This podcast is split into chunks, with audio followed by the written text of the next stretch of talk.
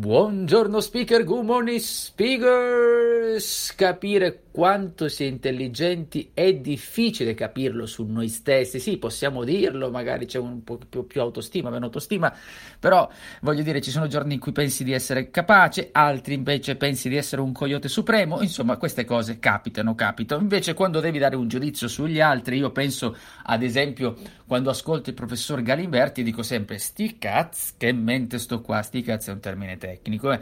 Eh, perché dal professor Galimberti, tra l'altro molto capace quando lo ascolto, e mi ricordo una frase, cioè mi è rimasta impressa, che è quella di i docenti dovrebbero essere assunti in base all'intelligenza emotiva, senza di essa non si può insegnare.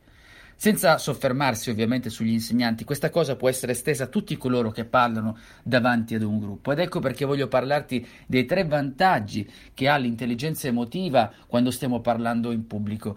Un primo vantaggio è quello personale, perché quando io imparo a riconoscere meglio i sentimenti che provo prima, durante, dopo la presentazione, questa cosa è efficace, cioè lo so che spesso siamo tentati a darci dei coyoti quando le cose abbiamo sbagliato, oppure dire wow, tutto bellissimo. In realtà dovremmo essere un po' più, eh, andare un po' più sullo sottile, capire cosa sta avvenendo, cosa è successo durante, riconoscere proprio le emozioni, ero imbarazzato, è successo questo, poi mi sono emozionato, tutti questi elementi qua. Numero due, vantaggi relazionali. Va da sé, una volta che io comprendo e imparo di più sulle emozioni, riesco anche a raggiungere la mente di chi mi ascolta, perché riconosco le emozioni degli altri. È inutile che vado lì a parlare dei miei titoli, come spesso accade, che gente va a parlare dei titoli, di quello che hanno fatto con l'azienda. Non gliene frega niente a nessuno a quello. Dobbiamo raccontare in modo che raggiungano le persone, cioè che vi, riusciamo a raggiungere appunto le persone.